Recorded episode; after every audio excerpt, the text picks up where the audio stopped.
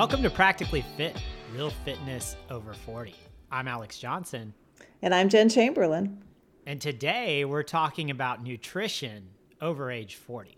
And obviously, we think this is a timely topic in the United States with Thanksgiving looming here in a few weeks. Is it? It's it's not this it's net it's the week after next. So yeah we're yeah. we, we oh, thought oh, yeah. you know and for those of you who aren't from the united states it's a big holiday here and people eat a lot of food. Um, it's a big eating holiday is what it is. You sit around and eat. So all that food coming uh, it's we thought it would be a good kind of theme this week to talk about nutrition.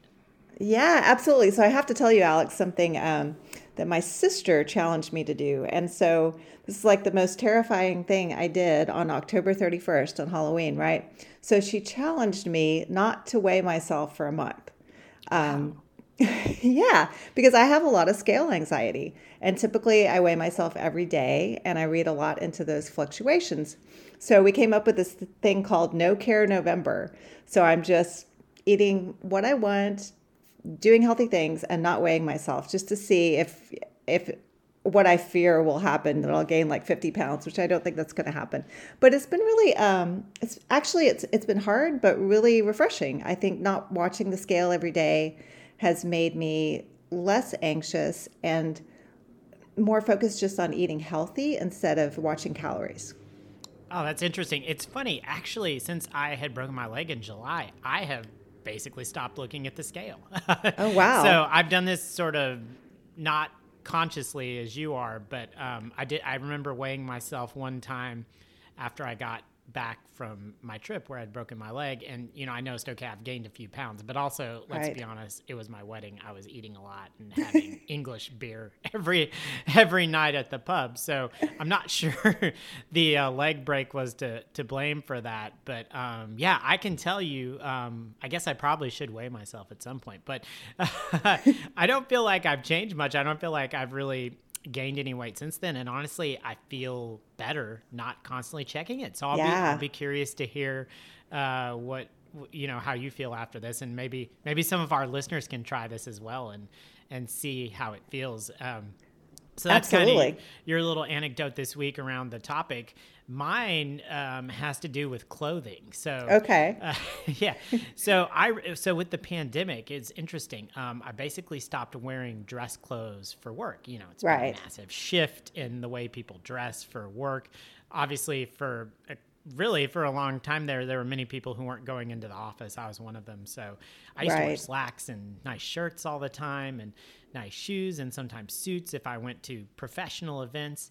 Uh, and I just had not worn any of that clothing for years. I had one suit that I had gotten for my wedding, and that was it. So I thought, okay, I, I, had to go to a conference for work this past week. I thought, uh, oh, I should wear something nice. Like maybe I'll wear one of my other suits. Maybe I'll wear a pair of slacks and a nice shirt. I none of my pants pre-pandemic fit. I, not, a, not a one, not oh, one wow. pair. So the only pair of pants that I have that fit, that are not, you know, nice stretchy jeans or or, right. or sweats, is uh, the suit for my wedding. So that was what I wore to my conference. That's hilarious. yeah, I mean, it looked good. So, but it was. I'm like, wow, what do I do with all these clothes that do not fit? And then I started going through in my head, is it worth is it worth the cost to get them tailored? And I thought, well, no, I don't really wear these anymore. So, but it really, it kind of hit home. It's like, okay, you know, here I am. I'm over 40 now. I've gained a few pounds, nothing crazy, but right. this is an issue that is at the forefront for us as we age. Am Absolutely. I getting a beer belly right now? Will we all get a beer belly? I, I don't know. The burning question. let's talk about it. So let's let's kind of use that as our entry point. You hear a lot of talk about beer belly and beer gut in the United States, especially. Right. And so, what does that mean? Because I think this is actually an important subject. You know, we joke about beer guts, but it's really something that links directly to your health. Mm-hmm. Um, and so, I'll talk about it from the male perspective.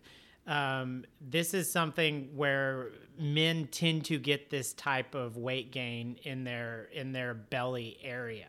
Right. And so I, I did some research on it and I found a Scientific American article written by the Dean of the College of Health and Human Performance at the University of Florida, Patrick J. Bird.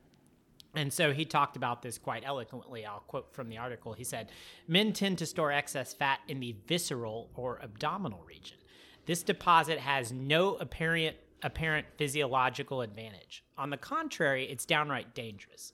Hmm. A large pot belly, where the waist girth begins to exceed hip girth, is strongly associated with an increased risk of coronary artery disease, diabetes, elevated triglycerides triglycerides, so those things they look at on your blood test, uh, right. hypertension, cancer, and general overall mortality. So, wow. you know, we joke about the the beer gut, but it's it's not a good thing.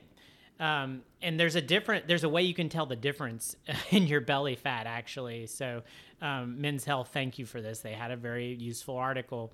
If if you have this beer belly, as they call it, it's going to feel harder to the touch and again, that's this visceral fat that Patrick J. Bird is talking about. It's between your or inner organs and your abdominal cavity. So mm-hmm. it's actually under those abdominal muscles. And if you have fat in between there, that's when it gets really dangerous. Uh, so if you want to tell the difference, like if your belly feels, feels really hard to the touch, that's a beer belly. If you mm-hmm. can pinch the fat on your stomach and it doesn't feel hard but more jiggly, it's subcutaneous fat, which is on the top of your belly region there, and that's that's less dangerous. So the Men's Health article I read about beer bellies said that a waist that's more than 40 inches um, mm-hmm. is a sign that you're increasing your risk of health issues. The the ones that uh, were quoted in the article from Patrick J. Bird. So the general rule here that you see when you do research is that men are a little bit more prone to putting fat on their belly. But this can be an issue issue for women too, right, Jen? Yeah, absolutely. And um, for women, it definitely matters where you gain weight, but also it can change as you age. So, you know, we've talked a little bit about menopause on this uh, podcast, and, you know, hormonal changes can change your weight gain pattern as well. So, according to an article from the Mayo Clinic, um, decreasing levels of estrogen can make you gain weight around the middle. So, if you think about like an apple versus pear shape for women, and just like you said, Alex, that is potentially dangerous because it can be an indicator of visceral fat versus subcutaneous fat. And visceral fat can lead to all those things you just talked about, as well as breathing problems and premature deaths. So, yeah, pretty scary. Yeah. And so, again, this will feed into the discussion around diet. Um, but but as you put on this weight as you age, it, it can be scary. And so now that we've talked about all this scary belly fat, let's talk about metabolism because this is another thing you hear brought up in this whole discussion around nutrition and diet. Uh, oh yeah, metabolism. And so my question was, for my own, uh, you know, out of my own curiosity, was how does metabolism metabolism play into all this, especially as we age? Mm-hmm. And the thing I'd always heard about metabolism was it just declines as you age. So you talk oh, me to people, and you hear people say this all the time. Oh, yeah. Oh, my metabolism is really slowing. You know, right. people in, in their 30s and 40s will say this all the time. So I wanted to find out um, if this was actually the case and I, I, did some research, and it may not be the case that your metabolism slows at this age. Uh, in fact, there was a study done last year in the journal Science that actually looked at meta- metabolism over people's lifespans. It was called mm-hmm. Daily Energy Expenditure Through the, the Human Life Course. Very oh, compelling title. title. Yes, super exciting, right? But actually, apparently, this research was pretty groundbreaking, and the results were really surprising to people given what most people tend to think about metabolism. And again, you hear that like, oh, my metabolism's slowing. This right. research found basically that metabolism slows to an adult level about age 20, and then it remains pretty stable through age 60. Wow. So, yeah, so it's not this slow decline in your 30s and 40s. According to this newer research, it doesn't start declining again until age 60. So Wow. If this is if this is accurate and this is, is the new research that's out there, we really can't blame metabolism for our weight gain in our uh. 30s, 40s, and 50s. oh, that's harsh. yeah, it's harsh. And take it a step further. It's it's also something that's largely out of our control anyway, right? Um, mm-hmm. It's the luck of the draw in terms of metabolism. And I found a great Harvard Health publishing article about this uh, it was called "Does Metabolism Matter for Weight Loss?" And so mm-hmm. I love their analogy. And again, I'm going to quote this. One way to think about metabolism is to view your body as a car engine that is always running. When you're sitting still or sleeping, your engine is idling like a car at a stoplight. a certain amount of energy is being burned just to keep the en- engine running. Of course, for humans, the fuel source is not gasoline, it's the calories found in foods we eat and beverages we drink, energy that may be used right away or stored, especially in the form of fat, for use later. How fast your body's engine runs on average over time determines how many calories you burn. If your metabolism is high or fast, you will burn more calories at rest and during activity. A high metabolism means you'll need to take in more calories to maintain your weight. That's one reason why some people can eat more than others without gaining weight. A hmm. person with a low or slow metabolism will burn fewer calories at rest during and during activity and therefore has to eat less to avoid becoming overweight. Hmm. So this is just the way it is. You're wow. You're kind of stuck with your metabolism. It's a luck of the draw. Mm-hmm. But if you're gaining weight and you're you know you're, you're over 40, you're into your 50s, it's probably not metabolism that's to blame based on the newer research.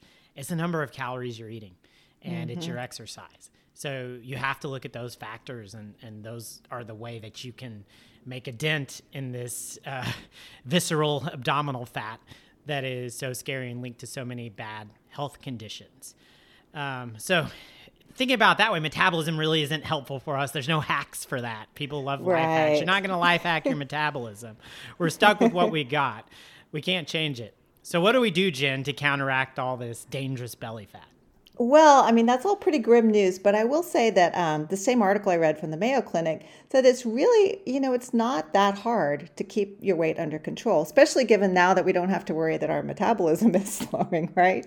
Just some, you know, very simple changes. So, eating a balanced diet, avoiding sugary beverages, and meeting the health department guidelines, which, I, you know, several episodes ago, I talked about how this is kind of my new fitness goal is um, just getting a regular amount of, ener- of exercise every week. So at least 150 minutes of moderate aerobic activity. So that could be brisk walking or taking a hike uh, per week, or 75 minutes of vigorous aerobic activity like running or boxing um, or cycling. And then uh, strength training twice a week. And then also, if you use a step counter, um, they said it takes an average of 10,000 steps a day to prevent weight gain. And uh, I do use a step counter. I don't know if do you use a step counter? Alex? Yeah, I have a Garmin watch. Yeah, and it really, um, my goal is ten thousand steps a day, and it's really not that hard, you know, to achieve. You can just walk more, you know, take the stairs versus the elevator. Like little things really add up in terms of that. But what if you're trying to lose weight? Can you lose weight through exercise alone? This is a question I've had for so long because I love exercising and I hate dieting with a passion. I do not like to have to, you know, hyper focus on everything I eat, every calorie. It's just to me it just sucks the joy out of life and eating and, you know, lots of you know, I enjoy food and and an occasional beer. So, you know, I've always wondered can you lose weight through exercise alone? And I've always heard that the answer is no. Actually, though, you can, but it's really hard. According to another article I found, you would have to double the numbers that I cited before of activity. So, like 300 minutes of moderate activity a week. And if you break it down, that's 40 minutes a day. And that's that's a lot of exercise, honestly. That's kind of like having a part-time job. Yeah, you might argue that, that at that point you're you're you've seen decreasing benefits because you're not resting and you need rest as well. Right, so, exactly. Yeah. So it really makes more sense to try to pair fitness with a balanced diet, which is why we're talking about it today. Yeah, let, us talk more about the the balanced diet. And by the way, side note, I want to look into the 10,000 steps thing for a whole episode of the podcast. We're going to mark that down because Oh, sweet. Okay. Yeah, I think that's a good podcast for the future. Yeah. So, let's talk about diet. Um, have you ever heard of blue zones? No. Okay, hmm. so that's good. that makes it, this a lot a lot better discussion here. Um, there was a book that was written several years ago, I think early two thousands time frame, by a guy named Dan Buettner, and the cliff notes on the book it was it was about blue zones, mm-hmm. and basically through pretty extensive research, including anthropological research, they studied different cultures and areas across the globe and they found places in the world that had the highest concentrations of people over age 100. So hmm. logically, you want to look at like what are those people doing to have that right. sort of longevity. And eventually, through this research, they've they've got an entire website now. It's bluezones.com. But uh, they they found um, they named several places as blue zones. They're places like Icaria, Greece, Okinawa, Japan uh, the Ogliastra region of Sardinia, and the Nicoya Peninsula of Costa Rica, and by the way, Loma Linda, California. Jen. Well, look at that. Yeah, not San Francisco, but I guess you know close enough. yeah. So they looked at why this was. There was a lot that went into this, so it was not just diet. To be clear, there were things about these people that they found really meaningful. That they have a strong sense of community. They were tightly knit. They had you know friend groups. Um, they did a lot right. of exercise, and and kind of like around what you were saying earlier in terms of the the minutes of exercise. Like so, you mm-hmm. might imagine these people just walk a lot. Uh, right. But of course, diet is a key factor in this. Mm-hmm. So based on the research that's been done around these blue zones the, people who are who now have this blue zones website came up with guidelines that they think are key to living a long life um, and these are in terms of food so i'll just summarize them here uh, they have them divided into month, monthly weekly and daily so hmm. monthly they say retreat from meat so the people in the blue zones, based on their research, eat about two ounces or less of meat about five times per month. And so when you think about two ounces, that is an extremely small amount. I mean, oh, if oh, yeah. you're into eating steak, right? That's I mean, what what's a normal steak? 10, 12 ounces? You're asking the vegetarian. I know I'm asking a vegan, but you didn't used to be. So that's meat, including chicken, beef, um, lamb, I presume. Like they just don't eat very much meat, a small mm-hmm. amount, less than five times per month. They also reduce their dairy intake, so not not high on the dairy intake uh, on a monthly basis. Um, w- under their weekly category, they talk about slashing sugar. So oh. consume only, and this gets this may get into some of your diet hacks later, but consume only 28 grams or seven teaspoons of added daily sugar. And in the United States, this is not the norm. Um, people no. drink very sugary beverages. I mean, you look at the amount of sugar in some of these soda drinks, and it's crazy. Uh, and it's not even at this point. If it's not even real sugar, right? It's corn right, syrup. corn syrup, and it's beverages. in everything. You know, yeah. condiments. I mean, there's hidden sugar in just Cereal, about everything. Yeah, yeah. All, all, kinds of processed foods have sugar.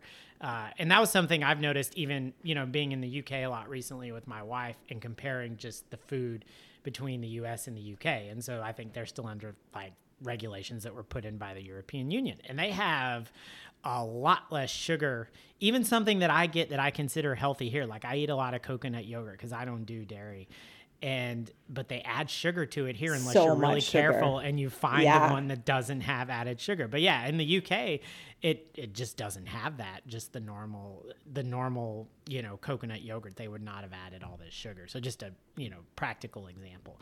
I found this one really interesting. They also say to eliminate eggs which hmm. eggs you know it's it's up and down on eggs over the years isn't it people True, it for is. a long time people said don't eat eggs they're terrible for you and then they came back and said eggs are really healthy and it's fine to eat the yolk so in these blue zones they're eating no more than three eggs per week and hmm. you know they may prepare them in certain ways i think in japan you know for example they might have put an egg in their soup uh, was the right. example on the website but very minimal on the eggs and then this one i found really surprising and you'll like it because you're a vegan go easy on the fish uh, yeah. F- fewer than three ounces up to three times weekly. So they are eating fish a few times a week, but again, not a, a, large amount of fish. So yeah, well, if I can interject, you know, unfortunately, a lot of fish has a lot of mercury in it too. So even if right. you know, from a dietary perspective, it were nutritious, there's a lot, yeah, a lot of mercury these days in in fish. Yeah, yeah, exactly. So they're not eating a lot of fish in the blue zones, but you know, maybe three times a week.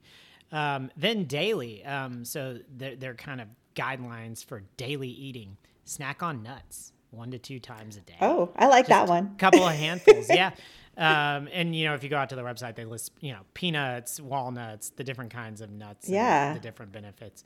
Um, drink mostly water. So mm-hmm. seven glasses a day. I'm pretty good on this one. I don't know about you. I drink a me lot too. of water. Yeah, me too. Uh, and then coffee, tea, and wine in moderation. So co- I need to. Pro- I've gotten bad with the coffee again. I probably need to, you know, cut that back. But um, the, the that's another one, one, they go back and forth with. Like it's healthy, it's yeah. not healthy. You know. I think there's health benefits to coffee. I think they've pretty well too. documented that. It's just saying drink it in moderation. Right. You know, tea is good, and then wine in moderation. They don't. That was basically the only alcoholic beverage that they called hmm. out, and they said that actually people will drink maybe a glass of wine, red wine, a day in these regions mm-hmm. with friends, and um, you know there is research that shows that that can be connected to good health. So. Uh, but they didn't mention beer or liquor. So oh. Jen, they didn't mention oh, IPA, which I, you know, I was hoping that the Blue Zones were drinking. Yeah, IPA. me too. I They're guess not. not. no, no. um, the a couple more, uh, you know, daily dose of beans, half mm-hmm. to a cup, half cup to a cup a day of beans. Um, and then just this emphasis on whole food, single ingredient, raw cooked, ground, fermented, not highly processed. So all in all, what this adds up to is a 95 to 100% plant based diet. Oh, wow. Yeah. So, I mean, plays into your, your vegan status. Um, and, and I must say, I'm not following this diet, uh, but um, it's, it's quite interesting research and something to think about as we age. Yeah, absolutely. It is really interesting. Um, you know, I can definitely get on board with most of this. I, I guess I would call myself an almost vegan. You could say I'm practically vegan uh, because I don't. Wah, wah, wah. right. I mean, I eat a mostly plant based diet uh, for the most part. You know, this last, next to last one about um, non-processed foods that can be difficult these days even for vegetarians and vegans because there's a lot of really delicious processed vegan food like impossible right. burgers or all those different thing. types of like chips that are made out of various vegan ingredients. oh yes. Oh yes. I have some favorites of those. So it's easy to still load up on on processed food even if you're following a plant-based diet but, well, um, the, other, but, the other thing is is I would say it's also a higher effort diet, right? Because if you're if you're really working to find like minimally processed or you know single right. ingredient raw ingredient I like you've got to put some effort into that based on the way the grocery stores operate in the United States. Yeah, it also means you have to cook and I really don't like cooking at all. Uh, yeah. Uh, but you know, I think there's been a lot of studies and it just kind of is common sense that it, the more you eat at home, you're the more you're healthy you're going to be eating because you're right. avoiding processed foods and at restaurants they put a lot of added sugar and salt and oil and things, you know. So it's just a fact, but I do hate cooking. I hate cooking right. almost as much as I hate dieting. So me too. but um, you know, so over the years, I've found a couple of what I would call diet hacks that I've learned over the years and have been pretty consistent with. I tried some fad diets way back when. I, you know, I tried the. Um, oh gosh, what was that diet? I can't even remember now. The uh, South Beach diet. Remember that one? Oh, it was terrible. especially for me, since I uh, like most of the uh, stuff on that did not agree with me, we'll just say. But um, that aside, once I finally gave up the fad diets, a couple of diet hacks I've followed consistently. Uh, one of my favorite favorite fitness bloggers, Matt Fitzgerald, who is actually a vegan, I believe, he recommends having a smoothie for breakfast and a big green salad for lunch most days, and then eating pretty much what you please for dinner. Oh, it sounds crazy. It sounds like you might, you know, just like go hog wild, but that's really not what happens. I found that when you start your day off, like putting a lot of good, nutritious food in your body, you kind of want to keep it going. So when I've followed that, I don't typically just sort of, you know, eat whatever at night. I kind of have something more, you know, maybe more indulgent, but still healthy. So that's one of the things I try to follow.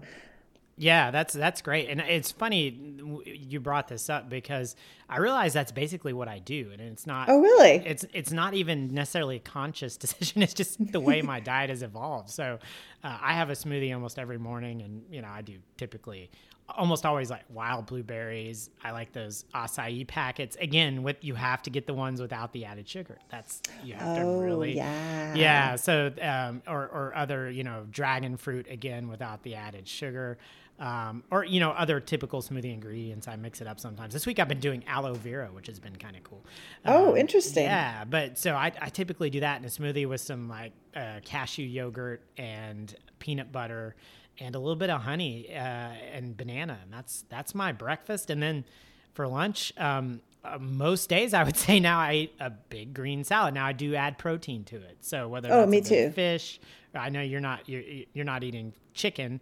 Uh, but I typically would add that, or even some black beans or something along those lines. Uh, but yeah, it's it. I thought that was cool um, that you mentioned that because I realized, well, that's kind of what I do for my diet now. So And it's easy. It's really easy. Like there's so much variation with smoothies if you have the basic ingredients. And we're so fortunate. You know, I go into the office a couple of two or three days a week now, and we have an amazing salad bar. So you can make like a really big loaded salad and not have to have all those in- ingredients on hand at home. Again, no cooking for me. anyway, um, the other is I almost never drink soda. And I and I've pretty much lost the taste for it. I will say, um, occasionally, or I guess once every couple of years, I go to Honduras and do some service work. So that's like some um, heavy duty construction that we're doing. And I will have soda down there, and it tastes amazing after like eight hours of hard labor. But I feel like I can afford the calories. And they also use um, real sugar in soda Yeah. there versus the corn syrup. I had a Jarritos the other day, which again, real sugar. Yeah, Real sugar, Mandarin, yeah. But Yeah. I'm with you. I try to avoid soda. You know, every once in a while a root beer because I love root beer. But um, I think I was really scarred in the early 2000s by watching that movie Super Size Me. Did you ever see that? oh, no, I actually have never seen that. Like, I didn't get into it when it was a big thing. Yeah, so there's a part in the movie where they show um, a guy who's having a stomach surgery, one of those. Um, I, what do they call Like- those? Uh, yeah, it's a gastric sleeve or something like that. or- Yeah, yeah. And bas- basically, he and his wife are showing the amount of soda they drink every day, and it's like this jo- this thing that's as bigger than your head. And they were drinking multiple cups of soda from the convenience store a day. So um, if you haven't if you haven't seen that movie, I highly recommend it. Uh, I might watch it tonight, actually. yeah, it's good. I mean, for for those who are listening, if you haven't seen it, the premise of the movie is the filmmaker, who's a documentary filmmaker, uh, he eats McDonald's for like 30 days straight, and it will blow your mind what Oh, happens wow. to his body. It's beyond what you could imagine. So, wow. highly recommend the movie. But yeah, that's that's what I think of when I think of soda. Yeah, absolutely. Yeah, totally. So that's definitely something I've mostly cut out. And then the last one of my diet hacks is psychological. So I try not to assign value judgments to food, as in, you know, this is a good food, that that food's a bad food. Um, but rather just enjoy all things in moderation because I think, you know, once you start assigning value judgments to food, it actually makes you crave them more. So, you know, the more you're thinking, oh, I can't have that, it's off limits, then the more you're going to want it. So I think everything can be enjoyed in, in moderation, you know? That's interesting. So previously, were you having, you know, did did you have the issue of you were assigning these value judgments and I don't know, saying like, "Oh, chocolate's really bad, I can't have it," and then craving it? Was that happening? Yeah, exa- that's exactly it. Yeah, for me, it's donuts. Donuts are my weakness. I Oh, love donuts. yeah, I love donuts, and here in San Francisco, you can get a vegan donut. So uh, it's so, still unhealthy, but so delicious, right? Yeah. So now I treat myself on the weekends. Actually, me and my dog go get donuts, usually like on Saturday or Sunday. But that's it, and you know, just kind of resolves the craving. And also, there really isn't you know anything inherently good or bad about a food. It's just a matter of you know having some moderation. Yeah, absolutely. I've replaced donuts with a breakfast burrito every weekend, so- which I think is slightly healthier. Uh, so- Uh, yeah, slightly.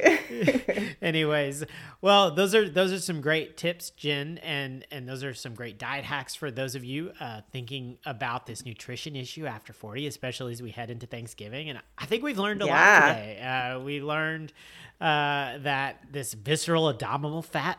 Visceral abdominal fat. Say that three times fast. Is Right. very scary. You don't want it. Uh, and we also learned that metabolism isn't really the driver of why you're gaining weight, uh, at least until you're 60. That was that was pretty mind blowing. Mind blowing to me. Yeah. Yeah. So great stuff, and and then great great tips uh, on diet from you, Jen, and, and talking about blue zones and things like that. Again, I think there's some deeper research we can do, do here for future podcasts. So, uh, good conversation today, and we're looking forward to next week. Uh, we've already got a plan for next week. We're going to continue our Thanksgiving theme. Mm-hmm. We're going to talk about something that we're very thankful for, and that is the concept of having a fitness accountability buddy. Uh, we mentioned this previously on the podcast, so we're going to dive deeper into that next week. And there, there's maybe some research behind this. Yeah, some science. Yeah, so we're excited about that. And as always, if you have stories or ideas for the podcast, you know, we had our first uh, listener story last week. Would love to get That's some right. more. Send us an email, alex at practically.fit. Uh, or, of course, you can actually go out to practically.fit, sign up for the newsletter, and you, you can comment on the podcast there and leave share your story or share comments. We really would welcome that as the community continues to grow. Uh, and of course, again, if you're enjoying the podcast, please review our podcast on Apple Podcasts or your favorite podcast provider. It means a lot to us and helps us grow the listenership. Uh, so thanks for listening this week. And until next week, remember fitness is for everybody.